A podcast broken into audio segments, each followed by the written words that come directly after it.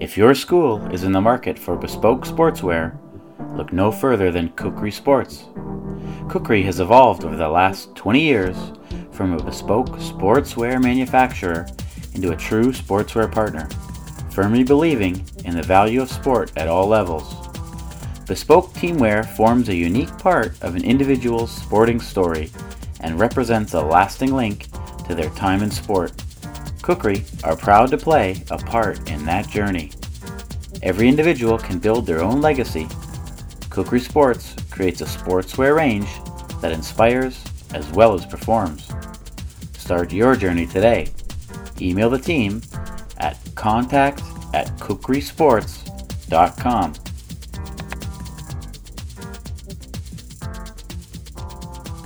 Hi everybody, welcome to this week's episode of the Globetrottin' ADs. Our guest this week is Jason Culler. Jason is an associate athletic director at Jenks High School in Jenks, Oklahoma. And today our topic is going to be the differences between those who are athletic directors in the United States versus those who might be activity coordinators or athletic directors overseas. So if you've taken, for example, 901 from the NIAAA, one of those courses that introduces International Schools Athletic Directors Association guidelines, and you'll be familiar with some of the topics we're going to discuss today. Jason is a CMAA. He's a Certified Master Athletic Administrator. He's an NIAAA liaison for the state of Oklahoma and an OIAAA board member. We were fortunate enough to first meet Jason in Orlando. I believe it was back in 2015 at the NIAAA conference, and we welcome him.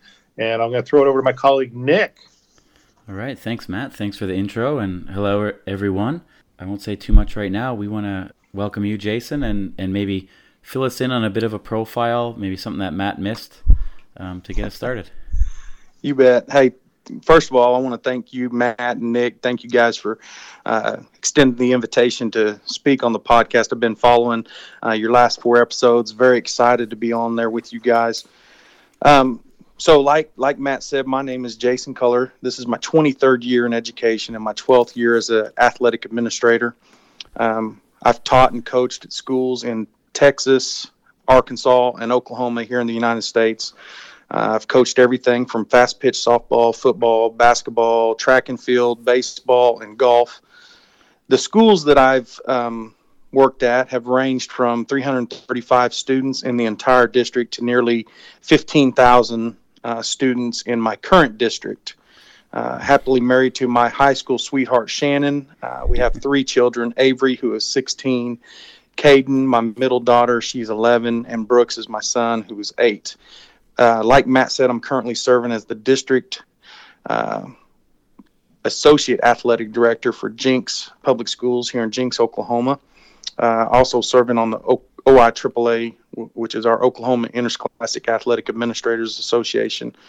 Serve on that board as well as the state liaison for the NIAAA for the state of Oklahoma. So thank you guys for having me. Just a brief synopsis of where I've been and what I bring to the table. All right. Thanks, Jason. And before we go any further, how many other countries besides the United States have you visited? That's an easy... easy answer. That is zero. I've made it almost to the border of Mexico, okay, via Texas one time, but my wife's purse was stolen and all of our cash and all of our stuff before we crossed over. So we did not venture into Mexico. Man. We were headed there and did not make it. So the answer is zero. All right. Well, I knew that answer, obviously. That's why I asked. But we're working on that. We're working on getting you a few more countries. Absolutely. Yeah. There we go. Well, before we get into the main topic, we want to talk a little bit about, how we got into education. And we know, Jason, you have a great backstory, but I guess we'll start with ourselves first. Matt, do you want to go first or you want me to Sure. take off? Yeah, so I went to the University of Dayton in Ohio, smaller school, about a middle-aged school, about 7,000, 8,000 undergrads. So I went there originally to play football, and then I got into my undergrad and ended up getting into education because I always thought that'd be a good career to get into. And the reason I got into it is I had a high school PE teacher who allowed me to be his PE aide when I was in 12th grade, and I really enjoyed it. And he was a good teacher, and he was inspiring in how he did his work and how he worked with kids. So that's one of the reasons I got into it, because I thought this would be a great career. It could be something I could enjoy, and of course, working get your summers off seemed like a good career move as well. Right. So I got into that, and I started off as a social studies major in the beginning, but I'd always had a hankering for PE, so I switched after my freshman year and then finished out with my degree in 4 years, which looking back was a little too quick because I really wasn't ready to become a full-on teacher once I'd finished my student teaching, my graduation, or got my degree. So but that's how I got into it. Then after a couple of years of subbing and working part-time, different jobs, and then eventually working for a nonprofit that worked with the school system, I was ready to finally get a full-time job, and I did with the Cleveland Public Schools. That was my first full-time PE job working at an elementary school. It was great. It was a good start. Cool. Well, I'm not too different than Matt. My mom was a teacher, my uncle, and my dad was a coach. Not a professional coach. He worked at GM, but he coached all the time. And I'll always remember everywhere we would go together, people, adults would stop him, say hi, and then tell me how great of a coach he was. And I always thought that was the coolest thing. People that I thought were the same age as my dad were telling how great of a coach he was when they were little. So it was always something I wanted to do, but I guess didn't really have a plan of how I could really be a teacher and a coach. Went to junior college in the States and played baseball, and still didn't really know what I wanted to study. Had a general degree, and then came to Austria, keep playing baseball and a coach.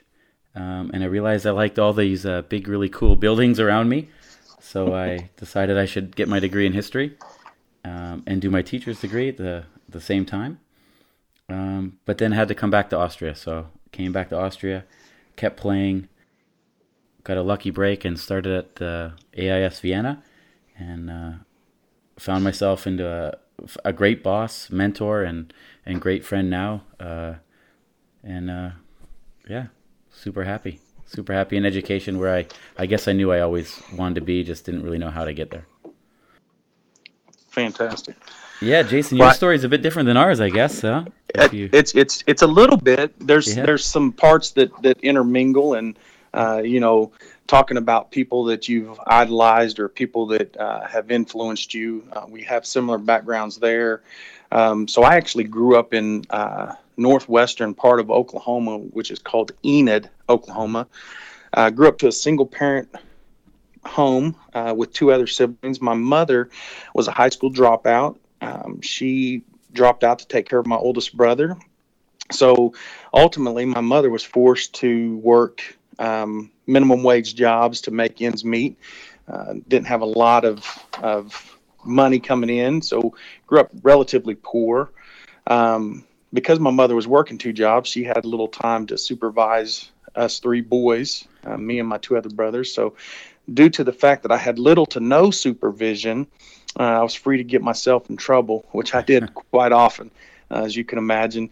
I was ultimately kicked out of my high school there in Enid and had to go to a different high school in the next county over, because in Oklahoma, if you get kicked out of a high school in one county, you can't go to any other schools in that same county. You have to go outside of the county. So forced to go to a different school outside of that county. And it was actually here that I was introduced to a coach and teacher who cared a lot about me and my well-being and obviously my future.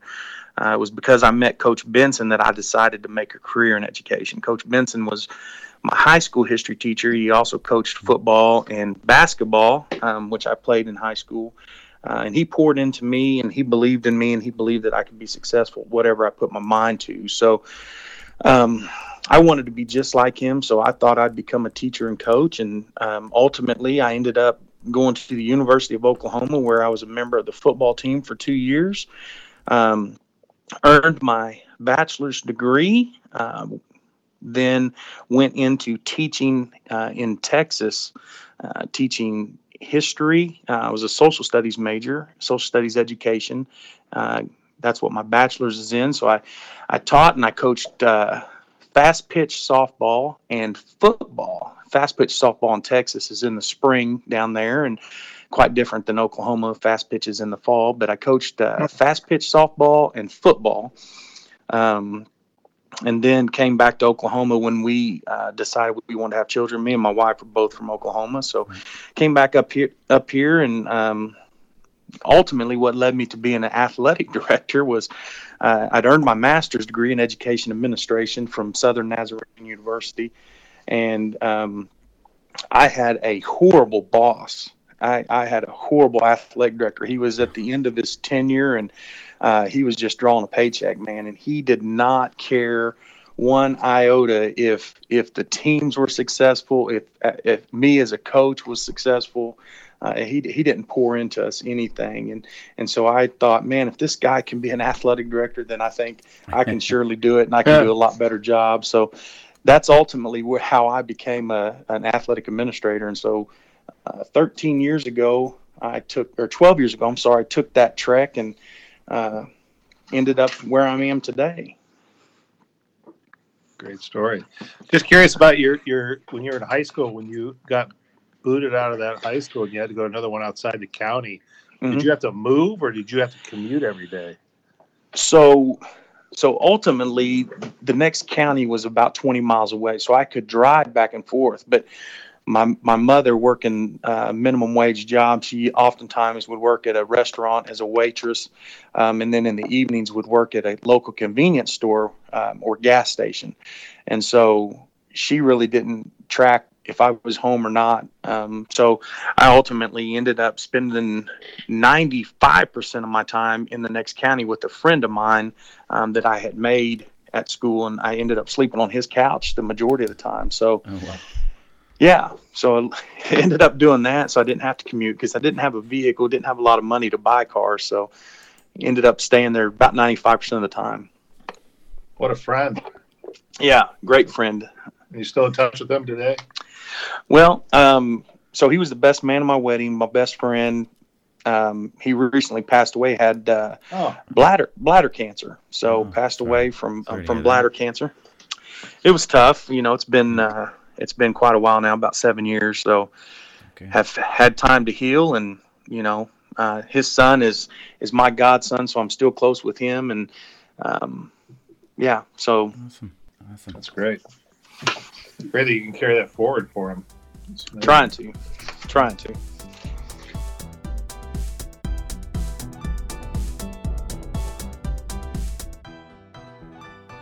Coach Evaluator is the premier coach evaluation software for schools and athletic organizations and preferred coach evaluation solution of the NIAAA and the Positive Coaching Alliance. The system is completely customizable with an always growing evaluation template library for athletic directors to reference. Coach Evaluator offers a built-in workflow tracking each coach evaluation from start to finish, including document uploads and email notifications. There are not only evaluations for ADs to use, but also self-evaluations and parent-player evaluations of coaches. There is built-in detailed historical reporting allowing the athletic director to analyze their coach's performance over time. Learn more about digitizing and simplifying your coach evaluation process by visiting www.coachevaluator.com. Mention Globetrottin' ADs to receive a $200 discount on the yearly rate.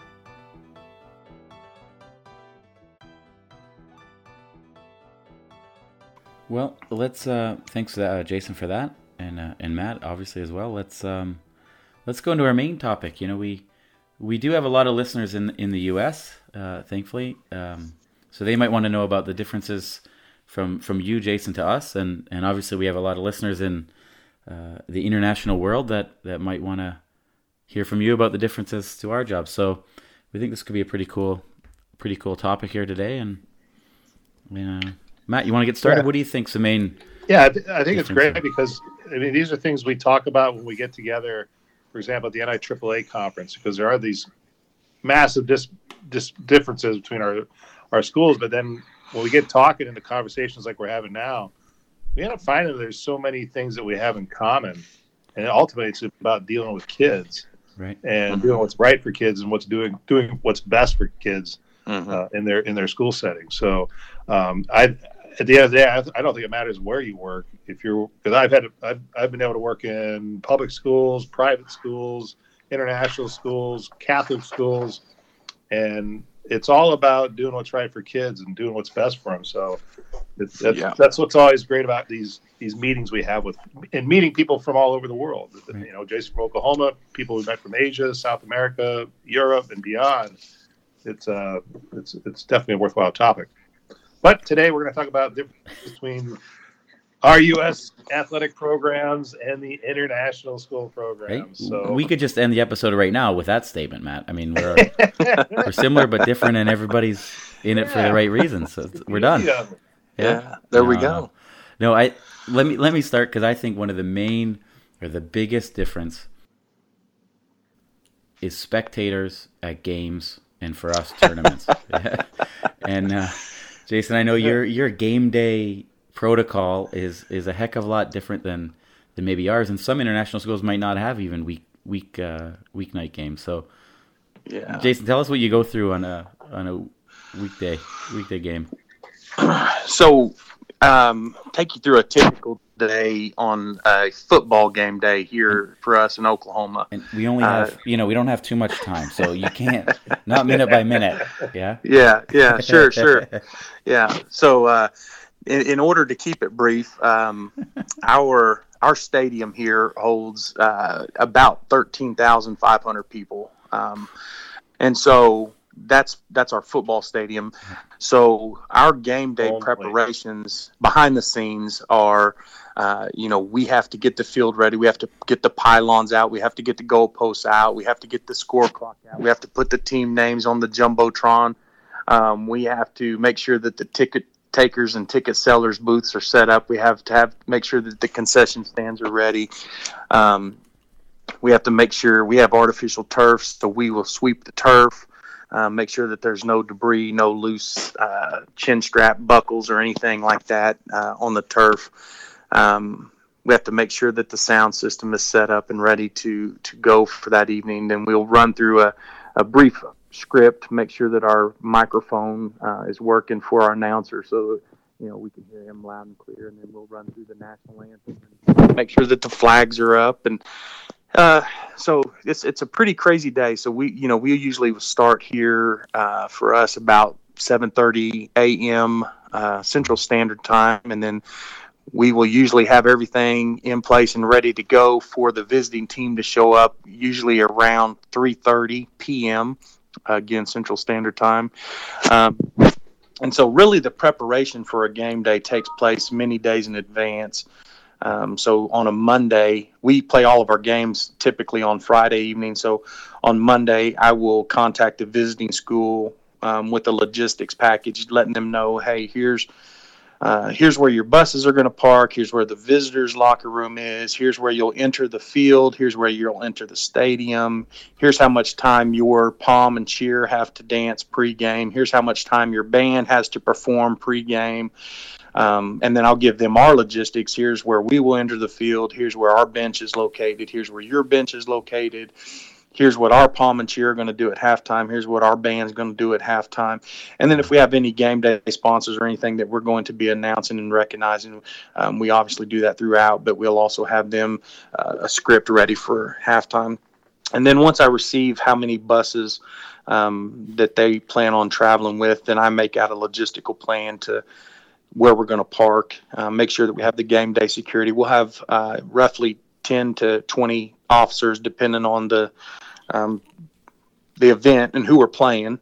Obviously, our bigger games, our Union game, which is a big rivalry, and Broken Arrow, which is a big rivalry game. We'll have 20 officers here, so that make sure we have great crowd control, which I'm sure a lot of our listeners have taken the NIAAA courses on game day management, and so nothing new there for us. We try to make sure that when they come to this venue, that it's an awesome experience for them, but it's also a safe experience. We like to make a big show, big presentation, so we have a lot of different things going on video board wise. We have a big jumbotron that runs on our south end zone above our bleachers down there, and play hype videos and just all the other stuff that everybody does.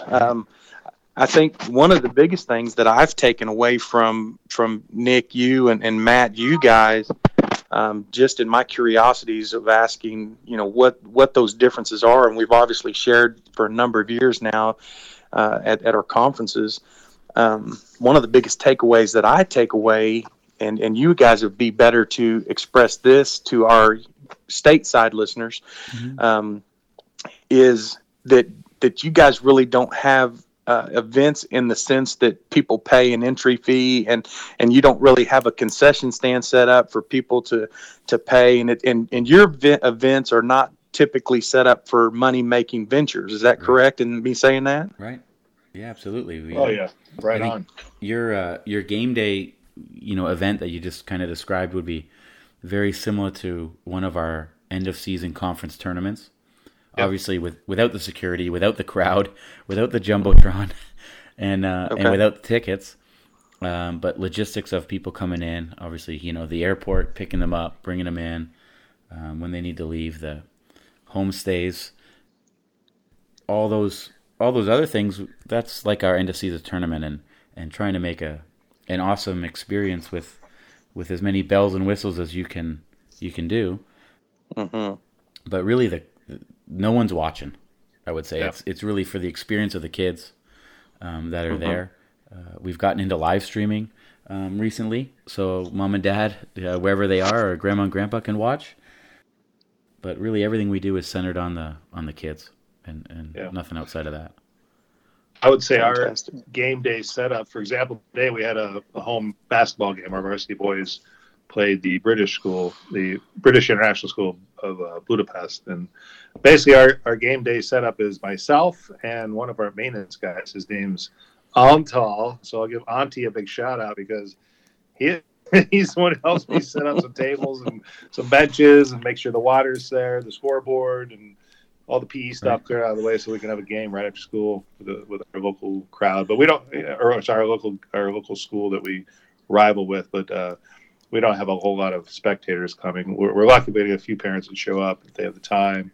They can come out and watch, but basically just myself and not doing all that setup work. Right.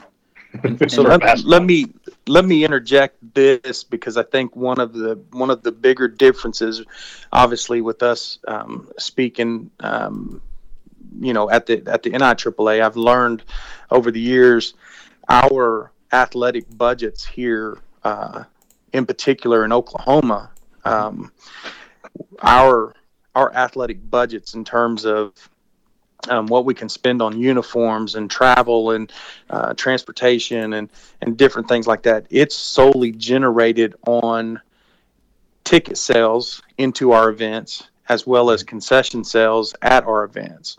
And so that's why we have to make it a big production. Whereas I would like to say that you guys probably have some different budget that you don't have to worry about, that you have a set budget yearly that will dictate how much you can spend on uniforms and travel and those things. So touch on that a little bit. Yeah, we getting into fundraising and you know, sponsorship, and that's something that most international schools don't do because, just like you said, we have a budget. So my school's athletic budget is close to 200,000 euros, and that's per year, and that's, like you said, uniforms and travel. Students pay a bit of the travel. You know, when we fly somewhere, they pay for the cost of the ticket, but a lot of that is logistics. So paying for, you know, in Matt's schools, well, not Matt's too close. They're a bus ride away, but from when a school flies into Vienna, we pick them up and bring them to our school, and that's a big cost for us. But yeah, we don't have to worry. You know, we have to work within our budget, of course. But mm-hmm. we're not going out there and trying to hustle for money. And in most cases, we're not allowed. You know, fundraising at our school can only go to people in need, you know, service learning projects, mm-hmm. things like that. Right. We're not fundraising for our sports teams. Sure. And another topic, too, which is it's definitely a big issue for schools or in the States, not a huge issue for international schools, but we try to do what's best for best practices and equality. The next topic we'll talk about, maybe touch on, Jason, about Title IX issues and how that how you work with that and comply with it in your school. Well, so Title IX is very prevalent, obviously stateside. I believe some states have more active plans, I guess, for Title IX, and they're very proactive because maybe they've already experienced an awful lot of inquisition from the Office of Civil Rights or people within their community. So state to state, I think it's different. I think there are some definitely states in the southern part of the United States that pretty much operate with a kind of don't ask, don't tell mantra, I guess, if you will. I guess they operate the way they're going to operate until somebody brings it to their attention that they have a Title IX issue. But for us, we want to make sure here in Oklahoma, and in particular here at Jenks, we definitely make sure that there's equality in training facilities. So our girls soccer program has identical training facilities as our boys soccer program. Our girls basketball team has access to the same training as our men's basketball team. Very cognizant on uniform parity. So, you know, we don't allow our boys soccer team to order Adidas uniforms, and then our girls soccer team order some knockoff, no-name brand, subpar uniform. They're both going to order, you know, the top of the line, whatever's best for their, in particular, sport and what gives them the best opportunity to be successful. Right.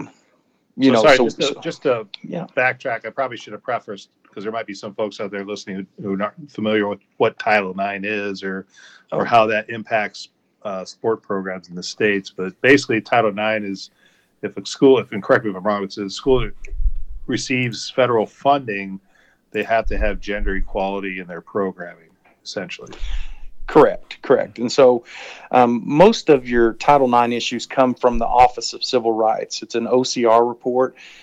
So yearly you do an OCR report, and basically it just shows the number of male participants in single-sex sports versus female numbers in single-sex sports.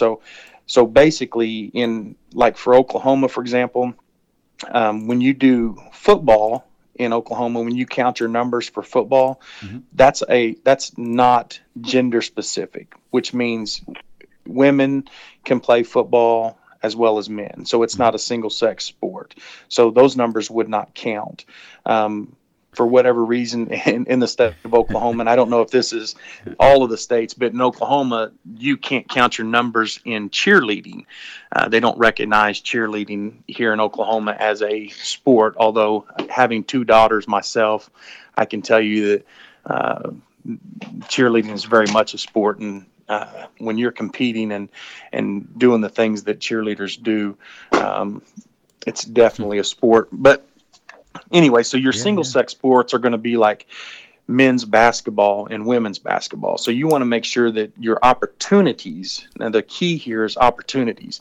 You can't make the female girl, you can't make the girls play basketball, but you want to make sure that the opportunity is there, that if they choose to play, you know, basically you're not going to keep a female team of 10 members and then your male team have 15 members. You see, they're not going to cut. So if you're cutting, you're going to make sure that if you're having cuts and tryouts, that your boys team, your boys basketball team, if they're keeping 15 or 20, how many of they're keeping, your girls are keeping the same number. So, you know, if you have tryouts, then you want to make sure there's equality there. You also want to make sure that there's equality in facilities. You don't want to put your girls' basketball team in the Taj Mahal and some real swanky locker room, and then give the girls' team somewhere under the basement, some backwood cobweb infested area. You know, you want to make sure there's equality there. So one thing that kind of gets lost in Title IX in the States is you have to make sure that there's equal opportunity for women as well as men. So if you offer 12 sports that are single-sex men's sports only, you need to make sure that you're offering 12 female single-sex sports only as well. So it's just a way to make sure that there's inclusion and there's equality across genders. That's really what it is. And so we're very cognizant about that here. We make sure that, we have a strength and conditioning coach here. And we make sure that our strength and conditioning coach is providing resources for both the male sports and the female sports. Facilities are the same; they're identical. We don't do one construction plan for males and then a different construction plan for females. They're both very cognizant about being at the forefront of our thoughts when we build facilities. Sure. Of that. So I think that's probably the biggest challenge we face, is because when we do a lot of construction around here, we have a lot of those OCR people come in, the Office of Civil Rights, and they come in and they say, okay, yeah, this, if this boy's locker room is going to be 600 square foot, then this female locker room has to be 600 square foot. So it brings a lot of people to the table. Wow. And I think, not speaking for every international school, but at least everyone I've been to, that doesn't seem to come into play. If you have a girls' team, you have a guys' team. You have a locker room, a girls' locker room, a guys' locker room. It's always the same. Obviously, we're not driven by, trying to have customers come to the game and put on a show. So, we don't have to worry about that. Where obviously your male sports might draw, or probably do draw more spectators and thus more money. We're not there, but, I even think we, at our school, we might even favor the girls teams more than the guys, to be honest with you. But not intentionally, of course. Sure. Yeah. Well, you always want to make sure that there's inclusion and Matt touched on it at the very beginning of the intro. Everything that we do is at the forefront of our thoughts is our student athletes and what is best for those. And I think you can take out of the equation male or female. We just want what's best for all of our kids involved in our athletics. And so if you go into anything with that mantra, that mindset, then you're going to far exceed any rules or regulations that could be placed out there. Well, that's great. And I think that's a great segue maybe into one of the main similarities of our system, so to speak, is that it's educational athletics. We're here for the kids. We're not trying to make pro athletes. We're trying to educate the kids and to be better people, right? Sure. How does that? I don't know, I think that's easier maybe in our area. How does that play out with you, Jason? And I don't know, because you have college scholarships. You just passed the National Signing Day. Yes, that's got to make it tough for you, right?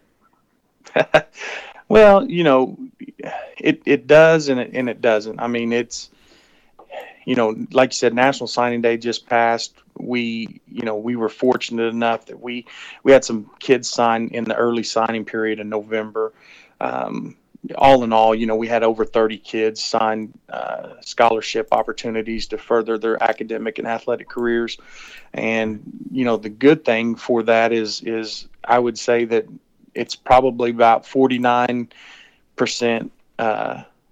female were signing those college scholarship opportunities, and probably 51% male in a variety of sports. We had had wrestling, we had baseball, we had softball, we had football, basketball, track and field. The main thing for us is like you said, our opportunities here at Jenks. We want to provide the best playing experience, and we want to provide the best experience for our kids, but we also want to springboard those kids to the next level, because our objective is to make those kids lifelong learners. And the way that we do that is through education-based athletics. So there's a lot of similarities between us, and there's a lot of differences, because we drive our kids are driven for that next level scholarship, right. Whether that be NIAAA, junior college, NCAA, whatever division that may be, Division 3, 2, or 1. So, and I mean, being a college athlete, no matter what level you're in, that's just a great place to be in, a great atmosphere, and helps you get that college degree, whether you've got a scholarship or not, right? Yeah, I mean, you get any type of scholarship money that just offsets the amount of money that you're having to take out of pocket to get yourself to the next level where you want to be. A lot of these people, a lot of the student athletes, I would say internationally as well as stateside here, you know, they're not going to go professional. They're not going to be pro athletes. So, you know, what is the main focus of that next level? And what we try to breed into our kids here is the main focus and goal is to get your college paid for, so that when you get out, you've got a degree so you can be a productive member of society and be that lifelong learner. Yeah. Matt, have you had any athletes come out of your school to go play college? I mean, in my 12 years here, we've had, I would say, less than half a dozen. Yeah, you know, we're really that go on to play. We had one guy who graduated about 7-8 years ago. Two guys, sorry, that played soccer. They're Hungarian guys that ended up they played club ball mostly, but they also played for the school team, and they ended up getting Division I scholarships. One guy went to, I believe, Robert Morris. Mm-hmm. Another guy went to Maryland. So we've had a couple. We have one really high-level swimmer kid. He's a grade 11. He'll probably end up in the Olympics, I would say. He's a national junior champion in Hungary, which is a pretty good swim background. But your swim coaches aren't training him. He's got a club outside. He's totally outside of school. That's everything he does is outside of school. He's with the best trainers in Hungary. I think we had one. You know, one athlete, student athlete. He played. He was a catcher in a D2 university, and that's the only guy I can think of that really learned the game, played the game at our school, and then went on to the next level. You know, obviously we have some Harvard and we have some Yales in there. You know, getting kids to the next level of university in a different sense, right? But yeah, and you know, a lot of our kids that go through our schools, Jason, like here, we're very similar to AIS Budapest and AIS Vienna. Kids are going to go on to university, but they, you know, their time with our sport programs is always special.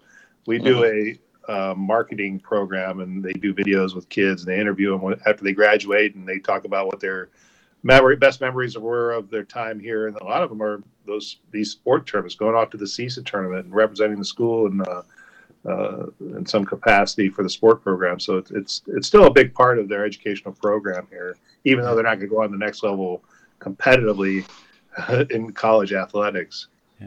Yeah, Matt, you just mentioned, Jason. Matt just mentioned kind of internal marketing, and I think that's one of the big differences. You know, we as international schools, we don't really want attention outside of our walls. Mm-hmm.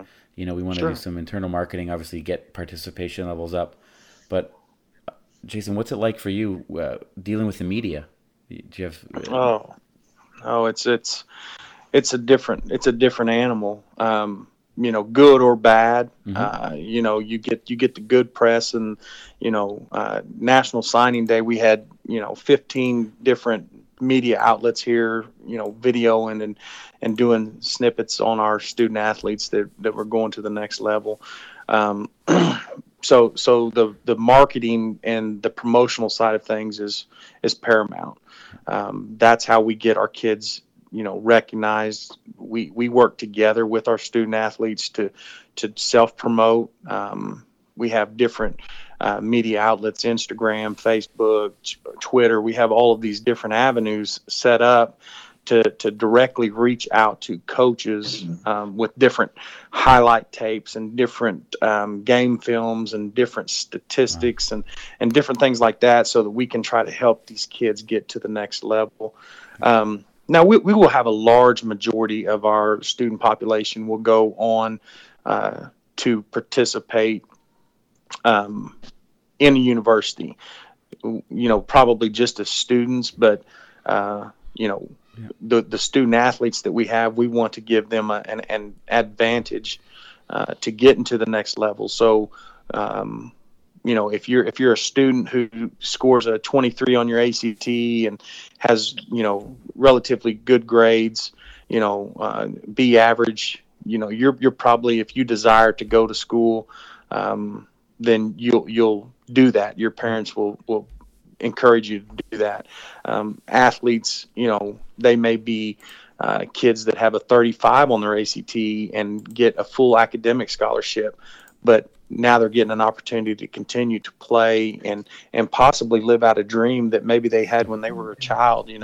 I can remember when I was a kid, I used to watch NFL football, and man, I wanted to be like Mean Joe Green. And so, I had that goal and that aspiration. Luckily I was able to play a couple of years of college football, but was not fortunate enough to get to the next level. But I think that vision, and because of the promotion,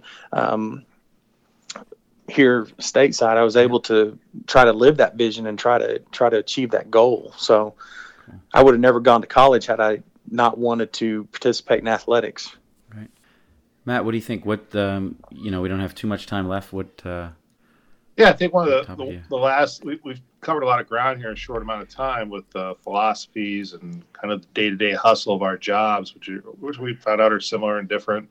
But I guess our last little topic to talk about would be dealing with parents and kind of the differences and similarities and helping them understand our programs and their kids' participation and what our hopes and dreams are. Mm-hmm. And some of the issues you deal with probably versus what some of the issues we deal with. I think that we can all agree that our parents want what's best for their child. And a lot of times the conversations that you have with parents are focused solely on their kid as opposed to the entire team or the entire educational process that happens with athletics. A lot of times here in the States, it's parents, they want to have a conversation with you and they may be upset about their child's playing time or lack thereof. But what we try to instill in those parents is have your child come speak to their coach. We want them to be able to communicate with each other, and we want them to, we all have jobs and we all have bosses and we all have people that we have to answer to. And so definitely want to teach them those skills. And that's why we call it education-based athletics. We're giving them education on what life's going to be like outside of the sports arena or outside of the educational facility. You're going to have crucial conversations when you have a boss or you have employees who work for you. You're going to have to be able to communicate. Your mom and dad are not always going to be able to come and battle for you.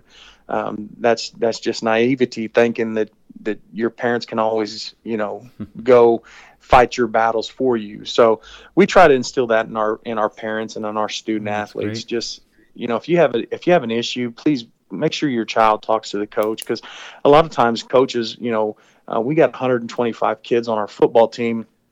We've got 15 coaches. They're not going to know each one of those 125 kids intimately to the point that they know if there's an issue. The only way that they're ever going to know that there's an issue is if the kid comes to them and says, "Hey, coach, I'm having this issue, or I'm struggling with this, or coach, what can I do to improve my game so that I can show you that I'm worthy of playing on Friday night?" Yeah.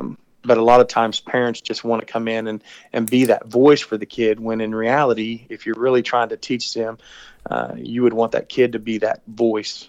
Yeah, it's self-advocacy. That's such a huge part of education, and it's hard to teach kids that, of course, but that's the beauty of educational athletics and kids participating in sports programs. They have that opportunity for sticking up for themselves or talking up for themselves, and done That's another good point I think that needs to be stressed is, you know, they need to stick up for themselves, but they need to do it in a good way. Yeah. That it helps them to get their point across in a productive way. Right. Yeah, for sure. I think one of the main parent issues that we get are from parents that haven't grown up in athletics.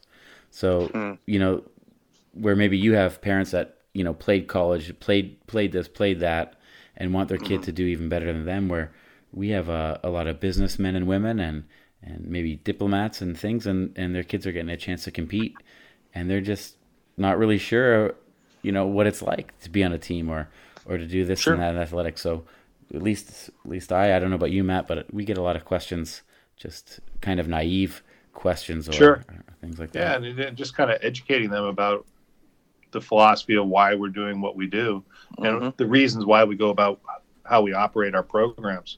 Right. For sure. Yeah, we try to set the mantra early.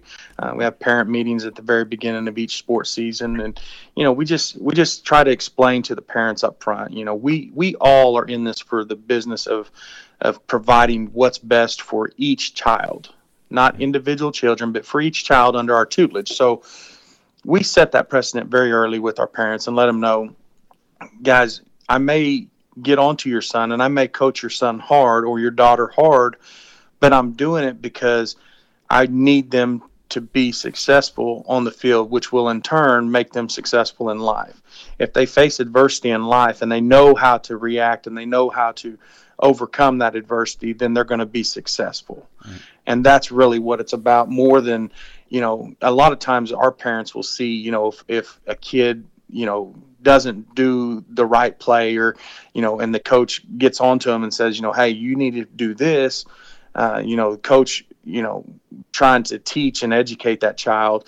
A parent may see that from the stands and think, oh, he's mad at my son. He doesn't like my son or my daughter. And so now they want to come and, well, that's where we let them know, hey, we're coaching your kid. We're going to tell them when they've done right, and we're going to tell them when they've done wrong. We're going to love them up when they do right, and we're going to correct their wrongs, and you know, we're going to try to teach them to be productive members of society. And so it's not a personal attack on your kid. If your kid does something wrong and we correct that, it's not a personal attack. We don't dislike your kid. We're all in the profession of loving kids and helping them be successful, and that's part of it. Yeah. And that's universal across the world, eh? Yeah, I think so. Yeah, I think so.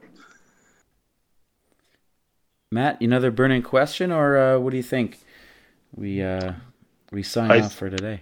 I think we sign off on that. I mean, we're almost at an hour in already.